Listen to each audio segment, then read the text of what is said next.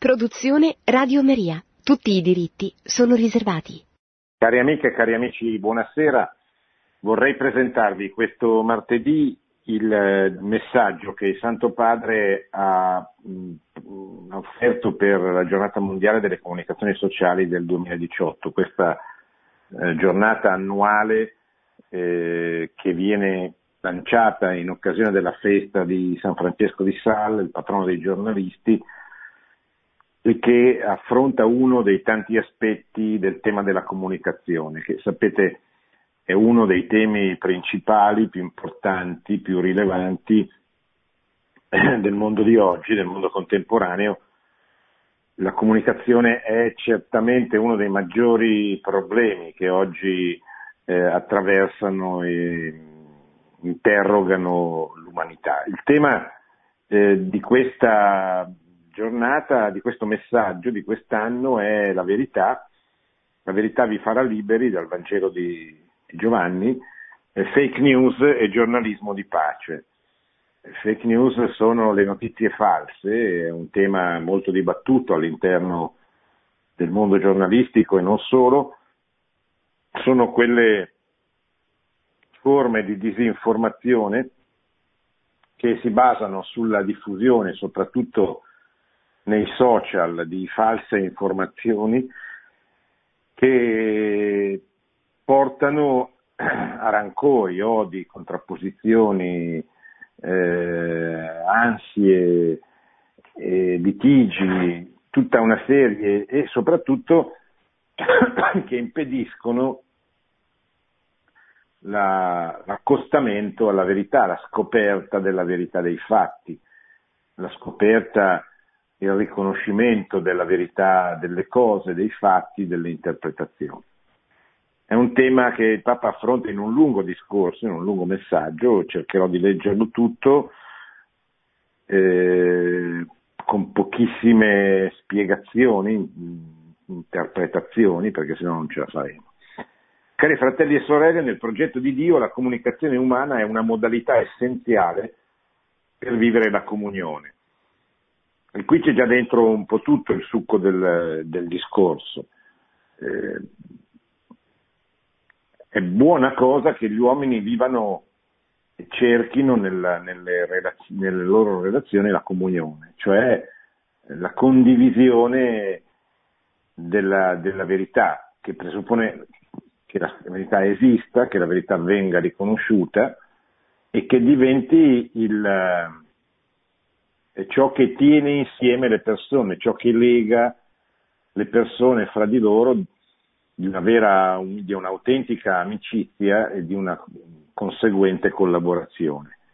Le fake news, le notizie false eh, contribuiscono a rompere questa comunione perché eh, inseriscono il dubbio, la contrapposizione, il rancore, l'odio, tutte quelle forme che sono un po' una caratteristica del nostro tempo, un tempo litigioso, un tempo dove le persone litigano continuamente, si, si accapigliano, si, si odiano. E non si odiano per ragioni tanto ideologiche come poteva essere nell'epoca delle ideologie, prima della fine del comunismo, ma si odiano, si odiano e basta, si, si odiano per, per, ragioni di potere, per, per ambizione, per, eh, perché ciascuno vuole quello che ha l'altro e vuole portare via o il denaro, il potere o gli affetti una, delle altre persone. Le fake news sono molto importanti anche eh, in occasione delle guerre. Sapete, come dice Papa Francesco molto frequentemente, noi stiamo vivendo la terza guerra mondiale a pezzetti, ancora oggi c'è una nuova guerra che è scoppiata proprio in queste ore con l'invasione dell'esercito turco che è rientrato in una zona della Siria abitata dai curdi, eterni avversari, nemici dei turchi, e cerca di, eh, così, di eliminare questa presenza. È una nuova guerra, un nuovo pezzetto della guerra mondiale che, che purtroppo c'è, a pezzettini, ma c'è. Ecco, le fake news sono decisive per la guerra moderna, che è una guerra di, di propaganda, è una guerra eh, che cerca di influenzare deprimendo l'avversario, il nemico, eh, o che cerca di eh, dare delle false informazioni al nemico. L'essere umano, continua il Papa, immagine e somiglianza del Creatore, è capace di esprimere e condividere il vero, il buono e il bello. Ecco, questa è una cosa molto importante. L'uomo è capace della verità, è capace della bontà, è capace della bellezza. Fa fatica perché è segnato dal peccato originale, ma, ma è capace, ha dentro di sé qualche cosa che lo richiama al vero, al bello e al buono. Ed è quel, quell'imprinting che il creatore gli ha messo dentro, quel segno, quel segnale che, che Dio creandolo ha lasciato dentro la sua anima. L'uomo è capace di raccontare la propria esperienza e il mondo e di costruire così la memoria e la comprensione degli eventi. Ma l'uomo, se segue il proprio orgoglioso egoismo, può fare un uso distorto anche della facoltà di comunicare, come mostrano fin dall'inizio gli episodi biblici di Caino e Abele e della torre di Babele, che sono due episodi biblici che segnano quello che oggi è, è, molto frequente, cioè lo scontro tra fratelli, fra, nel senso, caso di Caino e Abele, proprio autenticamente, nel caso della Torre di Babele, fra un popolo di, di, di, che condivide una storia e che a un certo punto non, non si riconosce, non, non, non è più capace di comunicare, non si capiscono più. Oggi capita frequentemente nell'epoca della dittatura del relativismo, per riprendere le parole di Benedetto XVI, eh, capita spesso di parlare con persone e di non eh, capirsi, ma non per, perché si, si parlano lingue diverse e incomprensibili, ma anche parlando la stessa lingua. Perché le, le, le cose non, più, non vengono più descritte dalle stesse parole, quindi le parole non hanno più lo stesso significato. Ognuno quando dice amore, democrazia, libertà intende quello che vuole lui, prescindendo completamente dal significato autentico originario di queste parole. Questo è un problema di comunicazione. L'alterazione della verità è il, tipico, è il sintomo tipico di tale distorsione, sia sul piano individuale che su quello collettivo. Al contrario, nella fedeltà alla logica di Dio, la comunicazione diventa luogo per esprimere la propria responsabilità nella ricerca della verità e nella costruzione del bene. Oggi, in un contesto di comunicazione sempre più veloce, internet, e all'interno di un sistema digitale, assistiamo al, al fenomeno delle notizie false, le cosiddette fake news. Esso, questo fenomeno, ci invita a riflettere e mi ha suggerito, dice il Papa, di dedicare questo messaggio al tema della verità come avevano fatto precedentemente altri pontefici prima di me come Paolo VI, per esempio nel 1972. Vorrei così offrire un contributo. Ma che cosa si intende? Che cosa c'è di falso nelle notizie false? Fake news è un termine discusso e oggetto di dibattito. Generalmente riguarda la disinformazione diffusa online o nei media tradizionali. Con questa espressione, fake news, ci si riferisce dunque a informazioni infondate, cioè non fondate sulla verità, basate su dati inesistenti o distorti e mirate a ingannare e persino a manipolare il lettore. La loro diffusione può rispondere a obiettivi voluti, cioè io diffondo una falsa notizia per ottenere un determinato obiettivo. Può influenzare scelte politiche, può favorire ricavi economici. L'efficacia delle fake news è, dovuta in primo luogo alla loro natura mimetica, cioè alla capacità di apparire plausibili, cioè una notizia falsa, come dire, non, non può essere completamente falsa, radicalmente falsa, deve essere plausibile, cioè deve contenere un aspetto, una parte di verità perché appunto appaia plausibile, verosimile. Non può essere una, eh, una menzogna plateale. In secondo luogo, queste notizie false ma verosimili sono capziose, nel senso che sono abili a catturare l'attenzione dei destinatari, facendo leva su stereotipi e pregiudizi diffusi all'interno di un tessuto sociale eh, sono ah, capziose, cioè devono catturare l'attenzione. Se ci fate caso, quando vedete i giornali o i titoli dei giornali online, ma anche di quelli stampati, vedete che sempre più frequentemente compaiono dei titoli che attirano l'attenzione con lo scopo proprio di farsi comprare in edicola o di farsi leggere sul video,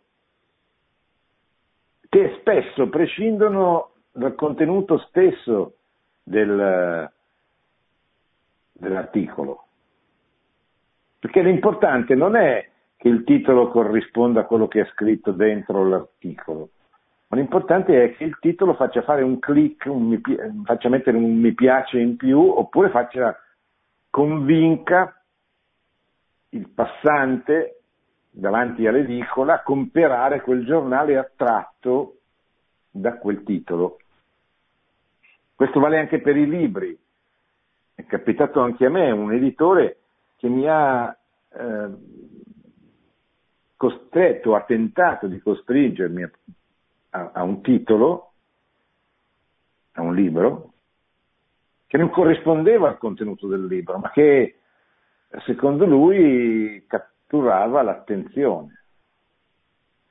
E ci è voluto del, del, del tempo del, per spiegargli che il titolo dovrebbe esprimere il contenuto del libro, non essere semplicemente eh, così, un, capace di, di, di, attirare l'attenzione in un supermercato, in una libreria. O... La loro diffusione di queste false notizie può contare su un uso manipolatorio dei social network e delle logiche che ne garantiscono il funzionamento. In questo modo i contenuti, pur privi di fondamento, guadagnano una tale visibilità che persino le smentite autorevoli difficilmente riescono ad arginare i danni. Una fake news, una falsa notizia genera un danno, ovviamente, un danno alla reputazione di una persona, per esempio eh, un danno a, a, a una comunità che viene accusata di avere compiuto un delitto. Pensate alle tante fake news relative alla, alla storia della Chiesa. Eh, la Chiesa, i cattolici hanno compiuto diversi errori, anche grandi peccati, ma allora, pensate al caso della pedofilia, allora eh, eh, diventa facile accusare ingiustamente un sacerdote, per esempio, di atti pedofili e eh, basta questa accusa per scatenare eh, un odio generalizzato sulla categoria dei sacerdoti. E siccome ce n'è stato, c'è stato un caso, due casi o dieci casi autentici, tutti gli altri appaiono come autentici. La gente non va a verificare se quel caso è autentico, perché eh, ecco allora che basta eh, denunciare il caso per contribuire e aumentare questa considerazione negativa che si diffonde sempre di più a macchia d'olio nella popolazione, nel, fra i lettori, del, questa generalizzazione per cui tutti i preti sono pedofili. Eh, ecco, questo è un modo tipico. Poi, magari dieci anni dopo, cinque anni dopo, nell'ambito di un processo viene eh, scoperta la verità e viene riconosciuto che quel, eh, quel sacerdote era innocente delle accuse che, venivano loro, che gli venivano rivolte. Ma intanto il danno era stato provocato. Questo è il caso della pedofilia, ma vale per tantissime altre, eh, per tantissime altre circostanze. Quante persone sono state, per esempio, ingiustamente condannate, alcune si sono addirittura suicidate, poi si è scoperto dopo che, che non era vero, nel caso per, per, durante il periodo di Tangentopoli. C'erano stati dei casi di corruzione, c'è molta corruzione, sì, ma non tutta la corruzione che viene denunciata è autentica, la gente dovrebbe imparare, ma non lo fa, non ha il tempo, non ha neanche i mezzi per farlo, dovrebbe andare a verificare caso per caso, ma siccome non lo fa, non lo può fare, non ha i mezzi per farlo, allora i, i detrattori, i diffusori di queste fake news eh, ottengono il risultato di eh, screditare, di mettere in cattiva luce un'intera categoria o un'istituzione o un gruppo di persone, eccetera. La difficoltà a svelare, a sradicare le false notizie è dovuta anche al fatto che le persone interagiscono spesso all'interno di ambienti digitali omogenei e impermeabili a prospettive e opinioni divergenti. Spesso, soprattutto sui social, si creano dei mondi impermeabili eh, di persone che la pensano tutte allo stesso modo, eh, che parlano fra di loro e che quindi eh, non vanno a verificare se quello che circola al loro interno è vero, non fanno delle verifiche. E quindi una falsa notizia che penetra dentro questo cerchio, diciamo così, questa comunità, eh, si radica e, e, non viene più eliminata, non viene più tolta, non viene neanche più smentita, perché l'eventuale smentita avviene al di fuori di, questo, di questa comunità, ma questa comunità non va a cercare la veridicità delle cose al di fuori della comunità stessa. E quindi succede quello che dice qui. Eh, le persone interagiscono all'interno dei gruppi ristretti e quindi le fake news che sono penetrate lì, lì, lì rimangono. L'esito di questa logica della disinformazione è che anziché avere un sano confronto con altre fonti di informazione, da qualcosa potrebbe mettere positivamente in discussione i pregiudizi e aprire a un dialogo costruttivo, si rischia di diventare involontari attori nel diffondere opinioni faziose e infondate. Il dramma della disinformazione è lo screditamento dell'altro, la sua rappresentazione come nemico, fino a una demonizzazione che può fomentare conflitti. Le notizie false rivelano così la presenza di atteggiamenti al tempo stesso intolleranti e ipersensibili, con il solo esito che l'arroganza e l'odio rischiano di dilagare. A ciò conduce in ultima analisi la falsità. Come possiamo riconoscere queste false notizie? Nessuno di noi, dice il Papa, può esonerarsi dalla responsabilità di contrastare queste falsità. Non è impresa facile perché la disinformazione si basa spesso su discorsi variegati, volutamente evasivi, sottilmente ingannevoli e si avvale talvolta di meccanismi raffinati. Sono perciò lodevoli le iniziative educative che permettono di apprendere come leggere e come valutare il contesto comunicativo, insegnando a non essere divulgatori inconsapevoli di disinformazione, ma attori del suo svelamento. Cioè bisogna educarsi ed educare a riconoscere le notizie false. a non lasciarsi turlupinare da queste notizie false. E per far questo, che è un, un aspetto importante della lotta contro la disinformazione, bisogna fare fatica, bisogna controllare, bisogna verificare, bisogna incrociare le informazioni, bisogna chiedere, bisogna avere l'umiltà di essere, di convincersi che noi non sappiamo tutto, anzi spesso non sappiamo niente.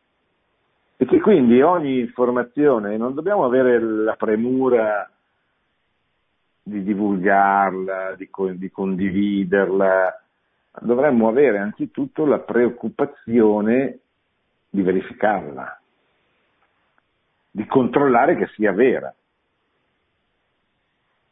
Ma la prevenzione e l'identificazione dei meccanismi della disinformazione richiedono anche un profondo e, atto- e attento discernimento. Discernimento è eh, la nostra capacità che dobbiamo apprendere di distinguere il bene dal male, il vero dal falso. Da smascherare c'è infatti quella che si potrebbe definire come logica del serpente, capace ovunque di camuffarsi e di mordere. Si tratta della strategia usata dal serpente astuto, il demonio, nella Genesi, il quale si rese artefice della prima fake news, della prima falsa notizia, che portò alle tragiche conseguenze che sopportiamo del peccato originale. La strategia di questo abile padre della menzogna, come viene chiamato da Giovanni, è proprio la, la, la mimesi, una strisciante e pericolosa seduzione che si fa strada nel cuore dell'uomo con argomentazioni false e allettanti. Attenzione perché questa fake news si, si, si ripete spesso nella vita. Una notizia apparentemente semplice, eh, facile da, da comprendere, che penetra dentro il nostro cuore, che ci dà l'illusione di capire tutto e di giudicare tutto. E poi sappiamo come va a finire. Nel racconto del peccato originale il il tentatore si avvicina alla donna facendo finta di esserle amico, di interessarsi al suo bene e inizia il discorso con una formazione vera, ma, ma vera solo in parte. È vero che Dio ha detto non dovete mangiare di alcun albero del giardino. Ciò che Dio aveva detto ad Adamo in realtà non era questo, ma era di non mangiare dei frutti di un albero. Dell'albero della conoscenza del bene e del male non devi mangiare. Genesi 2,17. La donna, rispondendo, lo spiega al serpente, ma si fa attrarre dalla sua provocazione. Del frutto dell'albero che sta in mezzo al giardino, Dio ha detto, non dovete mangiarne, non lo dovete toccare, altrimenti morirete. Questa risposta sa di legalistico e di pessimistico, avendo dato credibilità al falsario, lasciandosi attirare dalla sua impostazione dei fatti, la donna si fa sviare Così dapprima presta attenzione alla sua, alla sua rassicurazione, il diavolo le dice non perirete affatto. Poi la decostruzione del tentatore assume una parvenza credibile. Dio sa che il giorno in cui voi ne mangiaste si aprirebbero i vostri occhi e sareste come Dio, conoscendo il bene e il male. E qui siamo proprio entrati dentro nella tentazione. Infine si giunge a screditare la raccomandazione paterna di Dio che, che era volta al bene per seguire la, l'allettamento seducente del nemico. Cioè il nemico, che è un grande seduttore, ci tenta e dice la donna vide che l'albero era buono da mangiare, gradevole agli occhi e desiderabile. Questo episodio biblico rivela dunque un fatto essenziale per il nostro discorso. Nessuna disinformazione è innocua. Cioè non ci sono le false notizie così che, che non fanno danni.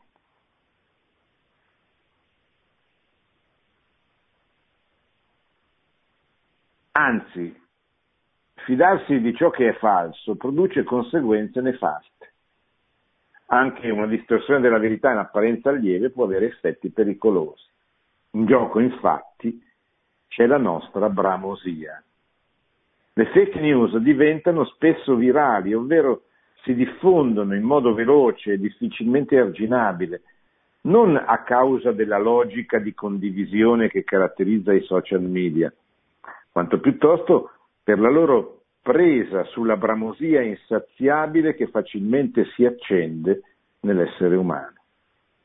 Quella bramosia di condannare, di maledire, di, di contrapporsi. Le stesse motivazioni economiche e opportunistiche della disinformazione hanno la loro radice nella, di, nella sete di potere, avere e godere, che in ultima analisi ci rende vittime di un imbroglio molto più tragico di ogni sua singola manifestazione, quello del male, cioè l'imbroglio del male che si muove di falsità in falsità per rubarci la libertà del cuore. Ecco perché educare alla verità significa educare a discernere, educare a valutare e ponderare i desideri e le inclinazioni che si muovono dentro di noi, per non trovarci privi di bene abboccando ad ogni tentazione. Terzo punto, la verità vi farà liberi. La continua contaminazione con un linguaggio ingannevole finisce infatti per offuscare la persona dentro il suo, il suo interno, la sua interiorità. Dostoevsky scrisse pa- una pagina molto bella che vi leggo su, su questo punto. Chi mente a se stesso e ascolta le proprie menzogne arriva al punto di non poter più distinguere la verità né dentro di sé né intorno a sé e così comincia a non avere più stima né di se stesso né degli altri. Poi, siccome non ha più stima di nessuno, sempre Dostoevsky che parla, cessa anche di amare, perché se io non ho stima di nessuno non amo nessuno. E allora, in mancanza di amore, per sentirsi occupato e per distrarsi, si abbandona alle passioni e ai piaceri volgari e per colpa dei suoi vizi diventa come una bestia. E tutto questo deriva dal continuo mentire agli altri e a se stesso. Sono parole che eh, Dostoevsky, questo grande scrittore russo, scri- scrive in uno dei suoi libri più conosciuti e diffusi, Fratelli Karamazov. Come dunque difenderci, si chiede il Papa? Come facciamo a difenderci da queste fake news, da queste false notizie? Il più radicale antidoto al virus della falsità è lasciarsi purificare dalla verità, dice il Papa. Nella visione cristiana la verità non è solo una realtà concettuale che riguarda il giudizio sulle cose, definendole vere, vere o false. Che cos'è la verità? Una domanda che Pilato pone a Gesù. Ma che cos'è la verità? Allora, quando noi, beh, intanto noi viviamo in un'epoca in cui la verità non esiste, che è un tema completamente assente dal dibattito pubblico. Non ci si chiede se una cosa è vera o falsa, ma ci si chiede se una cosa è utile e a chi è utile, se è vantaggiosa, se dà potere, se dà, se dà denaro. in un'altra epoca, in un'epoca meno secolarizzata, meno cristianizzata, il problema della verità era, era presente. Come un po' è presente nei bambini. I bambini chiedono continuamente, ma che cos'è questo? Cosa vuol dire quest'altro? E spesso gli adulti infastiditi non rispondono, commettendo un errore gravissimo, perché il bambino che pone queste domande le pone perché è un essere umano che cerca la verità, vuole capire, vuole sapere. è gravissimo che noi non rispondiamo. Perché eh, non gli facciamo comprendere che fare delle domande, cioè, cioè, cercare la verità è una cosa importantissima, è una cosa umana, è forse una delle cose più umane che ci sono, è una delle caratteristiche più, più specifiche della, della persona umana. Quindi nella visione cristiana la verità non è soltanto un fatto concettuale, la verità non è soltanto il portare alla luce cose oscure, svelare la realtà come l'antico termine greco che la designa, aleteia, non nascosto. La verità ha a che fare con la vita intera. Nella Bibbia porta con sé i significati di sostegno, solidità, fiducia, come dà a intendere la radice Aman, dalla quale proviene anche l'amen liturgico. La verità è ciò su cui ci si può appoggiare per non cadere. In questo senso relazionale, l'unico veramente affidabile, degno di fiducia sul quale si può contare, ossia vero, è il Dio vivente. Ecco l'affermazione di, di Gesù. Io sono verità. Guardate che è un'affermazione pazzesca, incredibile. Cioè un uomo che dicesse convintamente una cosa del genere o è, o è Dio o, o è il più grande corruttore, impostore che ci sia. Io sono la verità. L'uomo allora scopre e riscopre la verità quando la sperimenta in se stesso come fedeltà e affidabilità di chi lo ama. Solo questo libera l'uomo la verità vi farà liberi. Liberazione dalla falsità e ricerca della relazione. Ecco i due ingredienti che non possono mancare perché le nostre parole e i nostri gesti siano veri, autentici, affidabili. Per discernere la verità occorre vagliare ciò che asseconda la comunione e promuove il bene e ciò che al contrario tende a isolare, dividere e contrapporre. Quando cerchiamo la verità Stiamo molto attenti su questo. Ciò che porta alla divisione, al rodio, al rancore difficilmente può venire dal bene, dal vero. Qual è l'effetto della verità?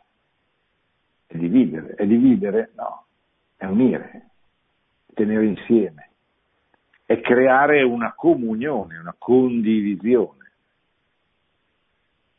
La verità dunque non si guadagna veramente quando è imposta come qualcosa di estrinseco e impersonale.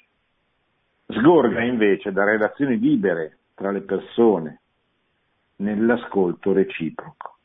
Inoltre non si smette mai di ricercare la verità, perché qualcosa di falso può sempre insinuarsi anche nel dire cose vere. Un'argomentazione impeccabile può infatti poggiare su fatti innegabili, ma se è utilizzata per ferire l'altro o per screditarlo agli occhi degli altri, per quanto giusta appaia, non è abitata dalla verità. Dai frutti, dai frutti possiamo distinguere la verità degli enunciati.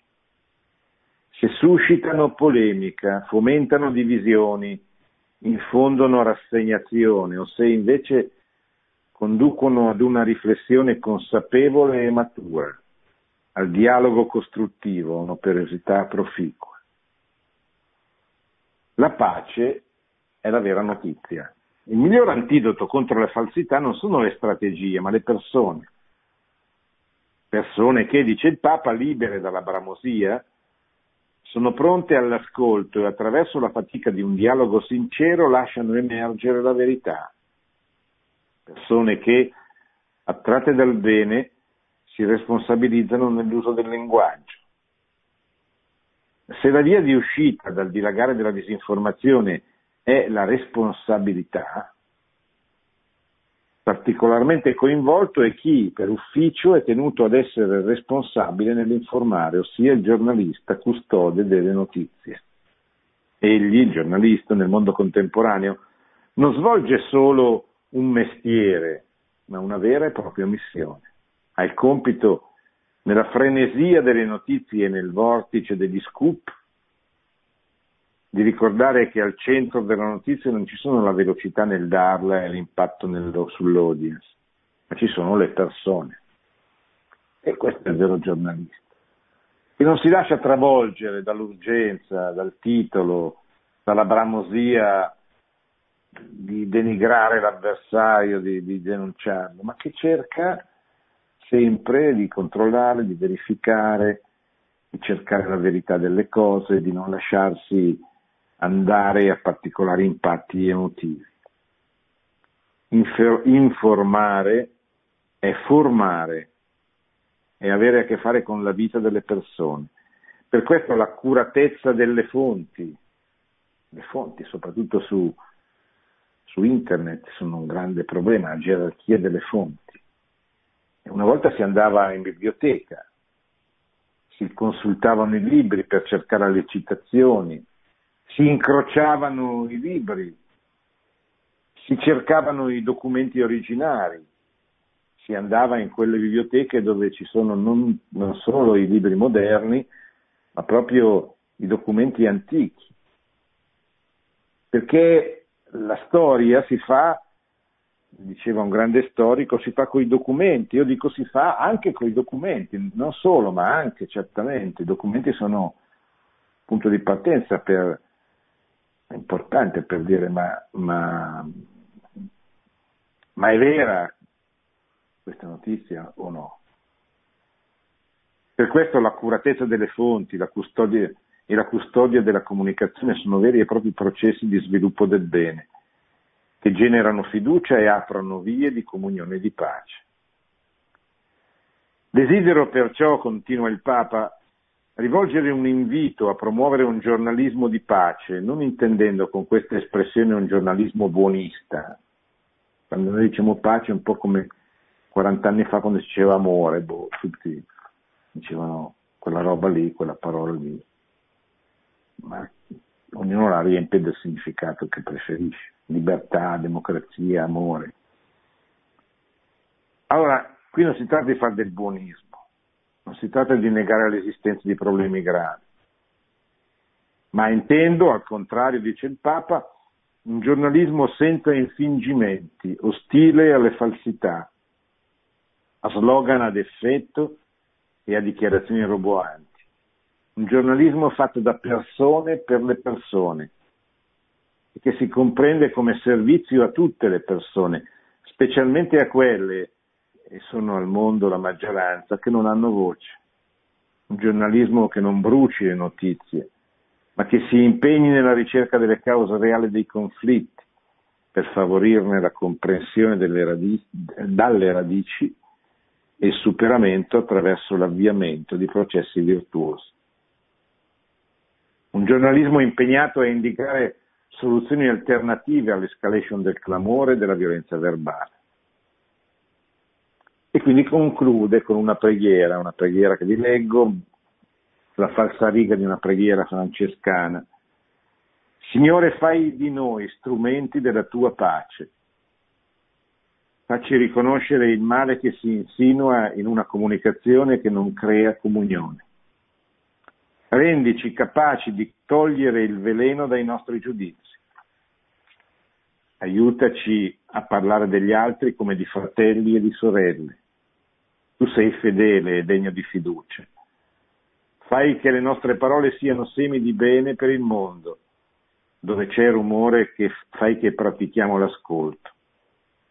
Dove c'è confusione fai che ispiriamo armonia. Dove c'è ambiguità fai che portiamo chiarezza. Dove c'è esclusione fai che portiamo condivisione. Dove c'è sensazionalismo fai che, siamo, fai che usiamo la sobrietà. Dove c'è superficialità fa che poniamo interrogativi veri, dove c'è pregiudizio fa che suscitiamo fiducia, dove c'è aggressività fa che portiamo rispetto, dove c'è falsità fa che portiamo verità. Amen.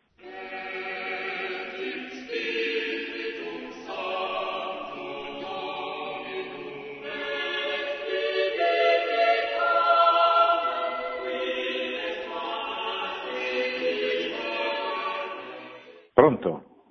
Pronto, buonasera. Sono sì, a Torino, chiamo a Torino, sono da Monferrato. Però. Niente, volevo dire, io mi interesso di macchinari, eh, però da studente universitario ho studiato un po' i filosofi Karl Popper, Hegel. No, io penso che da Hegel però ho imparato molto di più di quel Karl Popper, che insomma, è una persona poco valente. Cioè, Hegel mi ha insegnato a dire che la verità in realtà non è mai una cosa statica, cioè si tratta di capire la realtà in continua evoluzione, eh, bisogna avere degli strumenti, una cassetta degli attrezzi, ma non come quello che diceva Karl Popper, che secondo me quel filosofo austriaco Karl Popper non, non, capiva che la libertà dell'individuo isolato solo non vale nulla, perché eh, lo si vede già cosa combina, basta vedere la cronaca nera, quarto grado, cioè l'individuo solo è un miserabile ha bisogno di strumenti, in realtà è un tutto complessivo, io penso come Hegel che è un tutto complessivo, però bisogna capirlo questa realtà. Io credo molto nel modello mitteleuropeo come un sistema complessivo che i valori cristiani hanno saputo interpretarli anche a livello statale e giuridico, da Carlo d'Asburgo e quant'altro. Cioè, l'Italia ha dei grossi deficit, purtroppo è molto debole a livello etico. Questo, problema, questo paese ha grandi problemi etici, secondo me rispetto all'Austria e alla Mitteleuropa. Ecco.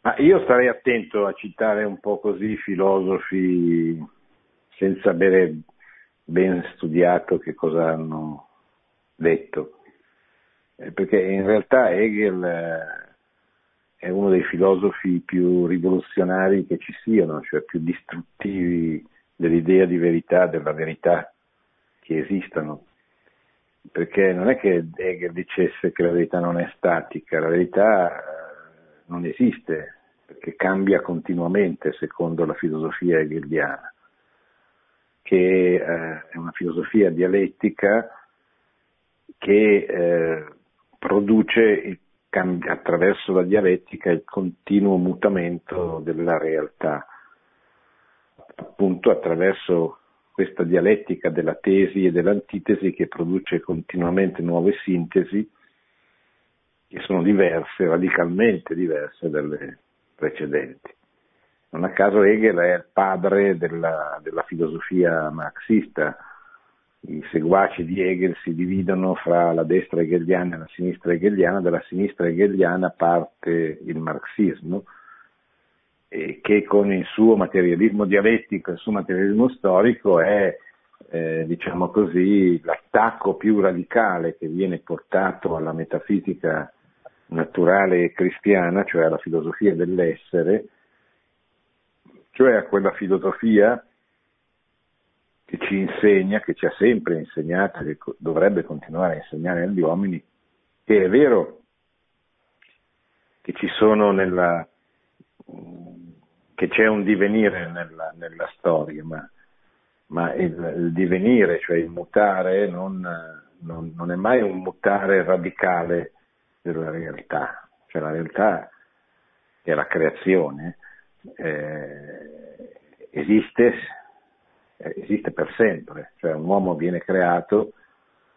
dal nulla con l'intervento di Dio ed entra, diciamo così, nell'eternità. È sempre lui, certo cambia. Il bambino, io non sono quello che ero quando avevo 5 anni, così come quando avevo 5 anni non ero più quello che ero 5 mesi, ero cambiato fisicamente, psicologicamente, eccetera, però ero sempre io. Ecco, invece la filosofia hegeliana, una filosofia che parte proprio, una filosofia moderna che parte da Cartesio, ma soprattutto con Hegel acquisisce questa, questa volontà di, di, di, di, distruggere, di eliminare la, la metafisica e quindi di affermare che tutto diviene, no? e tutto cambia e quindi non c'è più nulla, eh, non c'è una verità che permane nella storia, perché la storia è continuo inesorabile cambiamento e progresso verso uno stadio sempre migliore, sempre più perfezionato. Ecco, quindi bisogna stare molto attenti perché sennò rischiamo di fare confusione, citiamo i filosofi così un po', un po di qui, un po' di là, eccetera. Idem eh,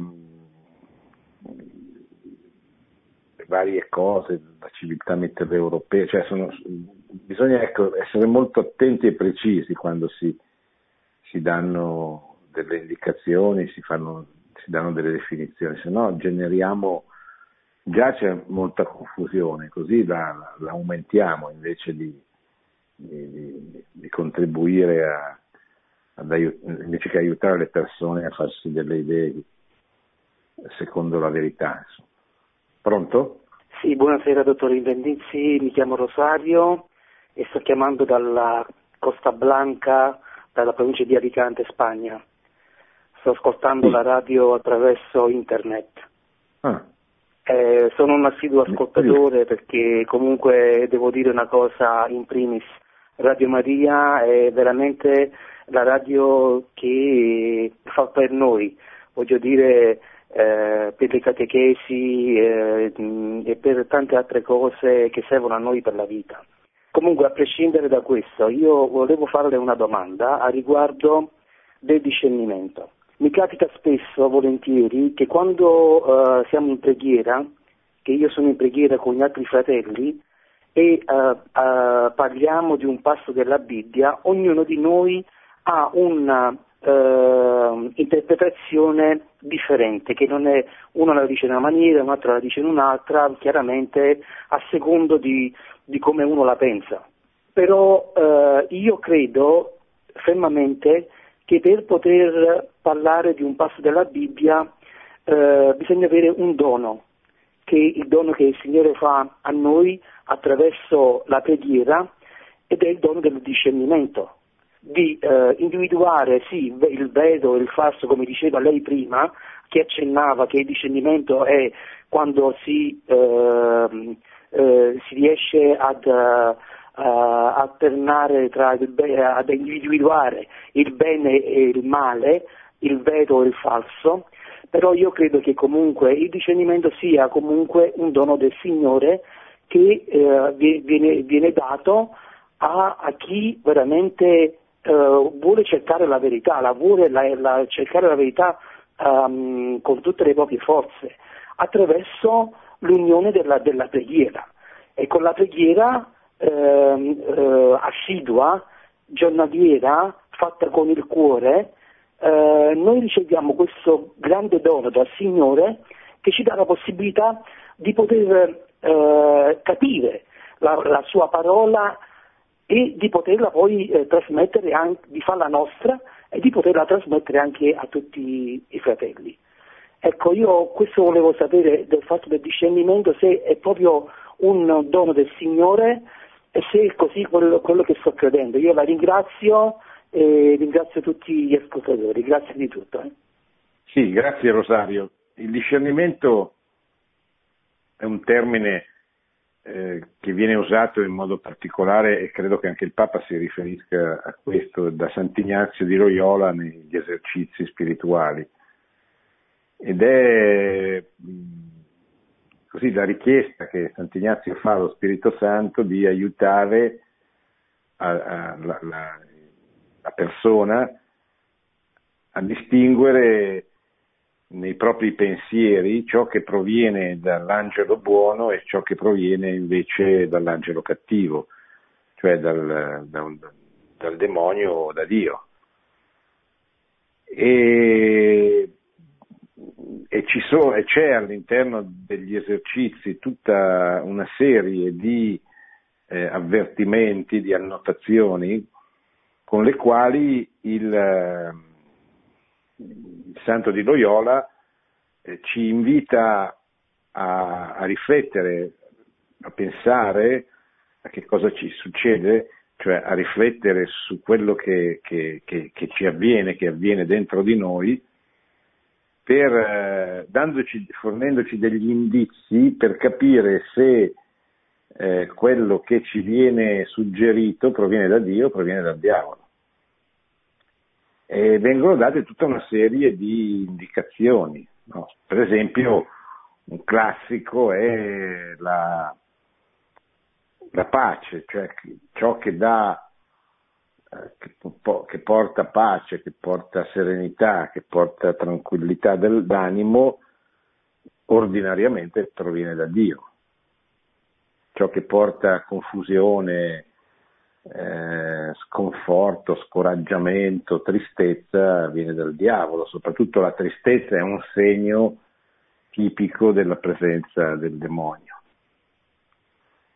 E poi ancora Ignazio dice, per esempio, quando un'anima cerca, si sforza eh, di, di, migliorare eh, la sua vita, di essere fedele, così il, il demonio la tenta con la tristezza, con lo scoraggiamento, mentre invece avviene il contrario, quando eh, un'anima va di male in peggio, è l'angelo buono che che, che mette dentro di lei eh, turbamento perché capisca che sta andando verso, verso il male, che deve reagire, che deve cambiare eh, direzione, eccetera.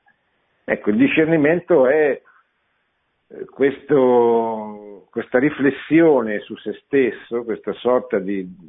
non è solo un esame di coscienza, ma è proprio un esame un tentativo di esaminare quello che avviene dentro di noi, che eh, Ignazio ci aiuta a fare attraverso gli esercizi e che poi serve nella vita quotidiana, nella vita di tutti i giorni, vita, perché ci aiuta a guardarci dentro, a capire che cosa ci sta succedendo e a comportarci di conseguenza. Pronto? Buonasera professor Invernizzi, sono sì. eh, Alessandro da Vivo Valencia. La domanda è semplice, che sì. cos'è la verità, come possiamo veicolarla e come possiamo farla nostra? Grazie professore, l'ascolto per radio. Eh, dunque, la verità è Dio e la verità, come dice il Papa in questo messaggio, eh, non è una formula, eh, non è un'enunciazione intellettuale, la verità è una persona. La verità è Dio che si incarna nella seconda persona della Santissima Trinità, è Cristo, cioè Cristo è la via, la verità e la vita. Naturalmente poi eh, questo è molto importante perché il, il, nostro rapporto con la verità non è soltanto un rapporto intellettuale, ma è proprio il nostro rapportarsi con eh, una persona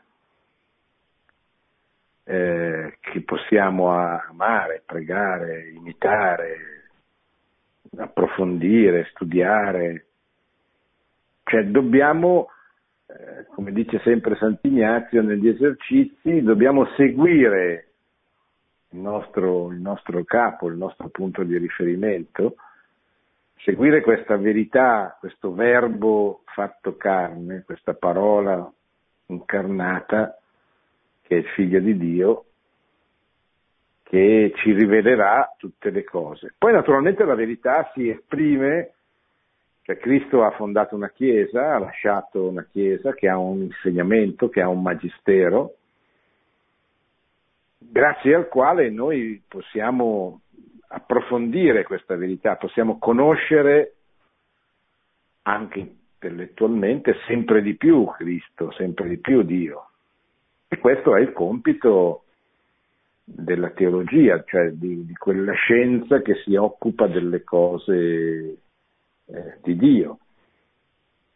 Il cristianesimo è una persona anzitutto, ma ha una dottrina, ha un insegnamento che possiamo conoscere anche intellettualmente, per esempio attraverso il catechismo della Chiesa Cattolica, che è la più alta espressione dottrinale del cristianesimo stesso. Come fare a diffonderlo? Beh, eh, cioè non è che noi possiamo fare un po' come fanno i protestanti che portano la Bibbia dappertutto, noi portiamo la Bibbia al catechismo.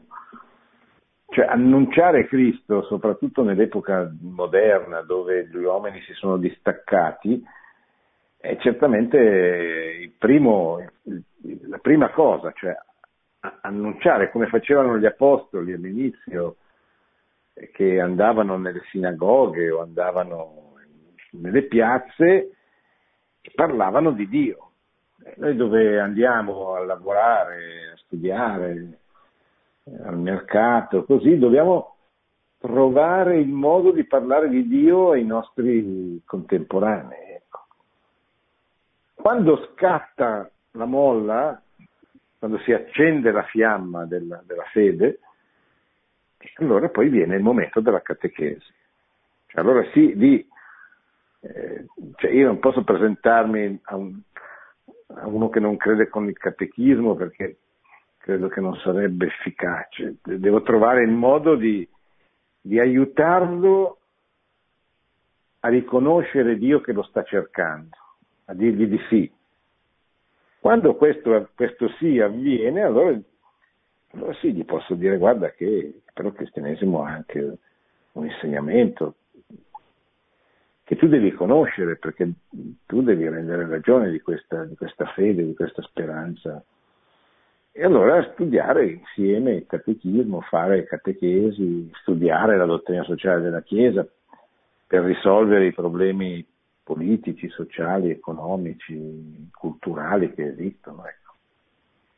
Bene, siamo arrivati a mezzanotte, vi ringrazio, vi saluto, vi do la buonanotte, vi ricordo che abbiamo presentato il messaggio di Papa Francesco per la giornata mondiale delle comunicazioni sociali, la 52esima, questo 2018, sul tema della verità e delle false notizie, delle fake news.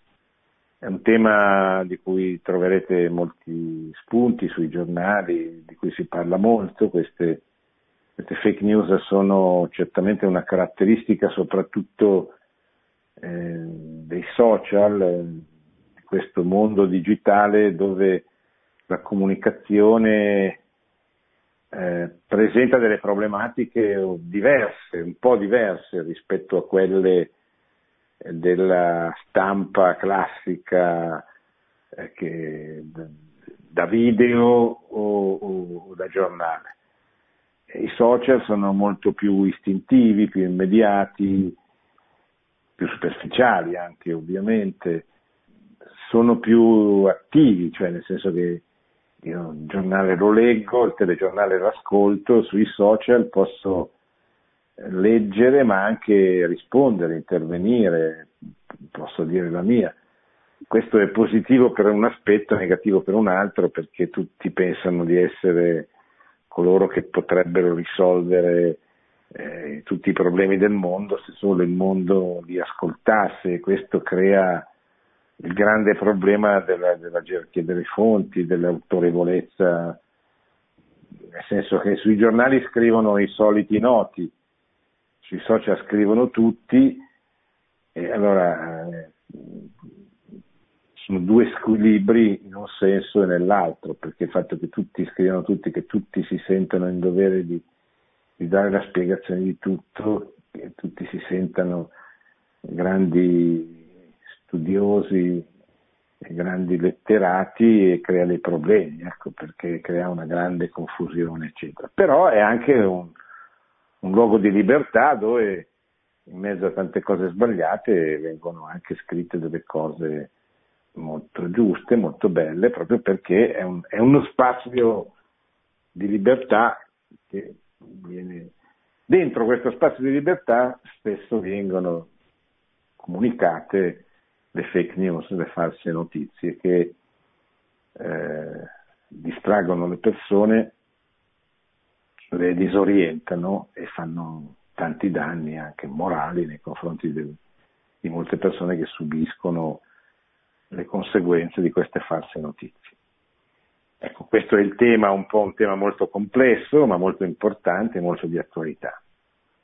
Grazie a tutti, grazie a Marco in regia, buona, buona settimana e buona, buonanotte a tutti. Produzione Radio Maria. Tutti i diritti sono riservati.